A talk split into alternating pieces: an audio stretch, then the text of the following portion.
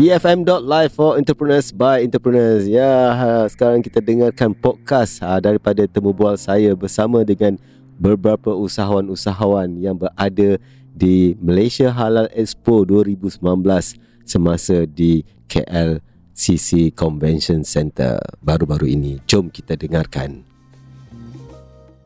Assalamualaikum, salam sejahtera EFM.live for entrepreneurs by entrepreneurs. Hari ini kita bersiaran langsung di uh, Malaysia Halal Expo 2019 di KLCC uh, Convention Center ni.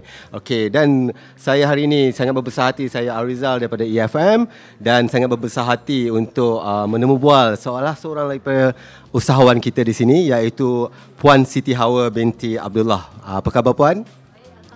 Alhamdulillah. Okey, Puan. Puan daripada Lega Health Sdn Bhd kan? Betul, betul. Alright. Okey, Puan, boleh ceritakan seberingkas mengenai Lega Health Sdn Bhd. Apa sebenarnya bisnes ni? Macam mana ia nyebut uh, bermula? Uh, Lega Health Sdn Bhd kami uh, manufacture minuman kesihatan yang berasaskan uh, daripada lemon, cuka apple, mm-hmm. bawang putih, okay. halia dan madu. Oh, semua bahan-bahan uh, yang senang, senang dapat. dapat dan sangat uh-huh. baik untuk kesihatan. Okey, berapa lama dah sebenarnya bisnes uh, puan ni berjalan? Okey, uh, saya bermula pada tahun 2013 uh-huh. uh, di mana saya bermula di rumah. Uh-huh. Oh. Bila saya start tu di rumah untuk makanan uh, keluarga saja. Uh-huh. Lepas tu apabila ada permintaan daripada kawan-kawan dan jiran. Okey. So saya beritahu dengan suami saya kata since makanan uh, minuman ni adalah minuman yang uh, menyehatkan, menyegarkan dan boleh memberi pertolongan. Betul. Mm-hmm. Banyak kita boleh tolong orang lah kan. So why don't kita commercial. buat ni sebagai sesuatu yang serius, secara komersial. Mm-hmm. So saya membawa produk okay. saya ni pergi ke Mardi mm-hmm. untuk dibuat analisis mm-hmm. apakah kandungan-kandungan dia. Oh, okay. And then selepas tu kami mm-hmm. pergi register company uh, register nama company mm-hmm. dan um, selepas tu saya telefon um, KKM alright uh, saya nak tahu apakah syarat-syarat okay. dan apa dia yang uh, saya kena comply lah nak dapatkan certification daripada Kementerian Kesihatan uh, selain daripada itu saya juga telefon pegawai JAKIM mm-hmm. untuk dapatkan sijil halal uh, untuk dapatkan sijil halal sebab saya tahu kalau produk saya tak ada sijil halal mm-hmm. uh, value dia kurang betul so okay. untuk menaikkan value produk saya saya kena saya kena dapat uh, sijil halal. Alright. So kemudian pegawai JAKIM tu kata, okey puan kena ada premis yang rasmi. Okey. So daripada situ saya terus mencari uh, cari shop lot lah. Ha. Cara uh, ni lah shop lot semualah. Okey.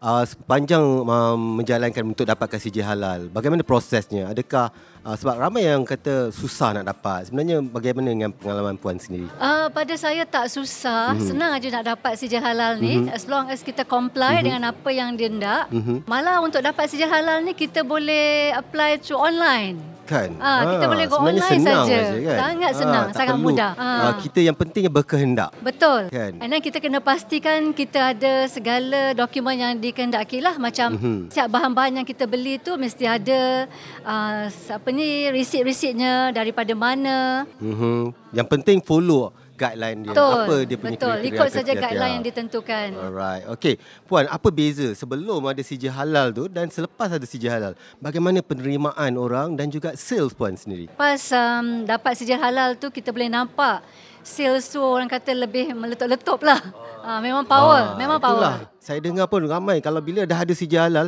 ada tu sampai 900% betul, betul, kenaikannya. Betul. Bukan tu saja, saya pernah pergi ke expo di Thailand. Uh-huh. Saya pernah pergi ke expo di di Jepun. Uh-huh. Dan sewaktu saya uh, menghadiri expo tu, uh-huh. Bila pelanggan-pelanggan ataupun yalah visitor uh-huh. yang mhm. datang ke booth saya mereka tanya, "Oh, ada halal?" Dan mereka kata, "Oh, Malaysia punya halal." Diorang sangat memang confident. Confident. Ha. Itu tinggi tarafnya so, kan? Betul, betul. Uh-huh. Dan ada in fact ada uh, visitor-visitor daripada Jepun yang datang ke booth saya dan mhm. bertanya pula dengan saya, uh-huh. "Macam mana nak dapat halal daripada Jakim ni? Macam mana?" Yes. Ha, jadi saya terpaksa pula carikan dia uh, website-nya. Saya kata, "Ha, ni you boleh apply." No, saya pula promotekan Jakim itu sebenarnya pada uh, betul. uh, orang sebenarnya Jepun ni ha. kita punya apa si halal daripada Jakim ataupun tu memang uh, memang dia sangat-sangat uh, tinggi nilainya kan bukan saja di Malaysia tapi di luar negara juga. Di luar negara, Alright. Okey yes. puan, Ah. bagaimana dengan expo hari ini? Bagaimana sambutan uh, di booth puan sendiri? Okey, menangkan ini adalah hari yang pertama dan Mhm. uh, saya sebelum ni saya pun ada buat Facebook live Mhm. dan saya pun dah war-warkan kepada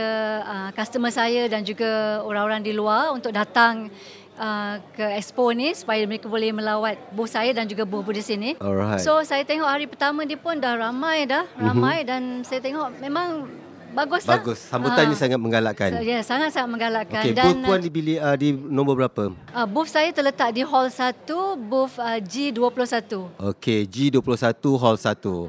Maksudnya kalau siapa nak mendapatkan informasi berkenaan dengan lega uh, lega hall ni, uh, boleh datang ke sana. Boleh, boleh. Ha, siapa nak cuba. Ha. Uh, puan sentiasa ada di sana selama 3 hari. Betul, betul. Boleh cuba produk-produk saya. Mhm. Selain daripada jus lega, kami juga ada herbal tea. Alright. Kita ada lemon tea, kita ada ginger tea dan kita ada herbal tea lah. Boleh beli terus di situ. Boleh beli terus, yes. Okey, kalau dah nak berurusan, nak buat apa bisnes, boleh berbincang dengan puan Siti Awa. Ya, betul. Dan kita pun ada promotion untuk uh, sempena Tahun Baru Cina ni. Aha. Ah, so mereka kena beli dua botol jus lega dan Okey. mereka akan uh, akan apa layak untuk menyertai peraduan uh, yang boleh memenangi gold bar. Wow, itu dia. Jadi beli sekarang, jangan ketinggalan.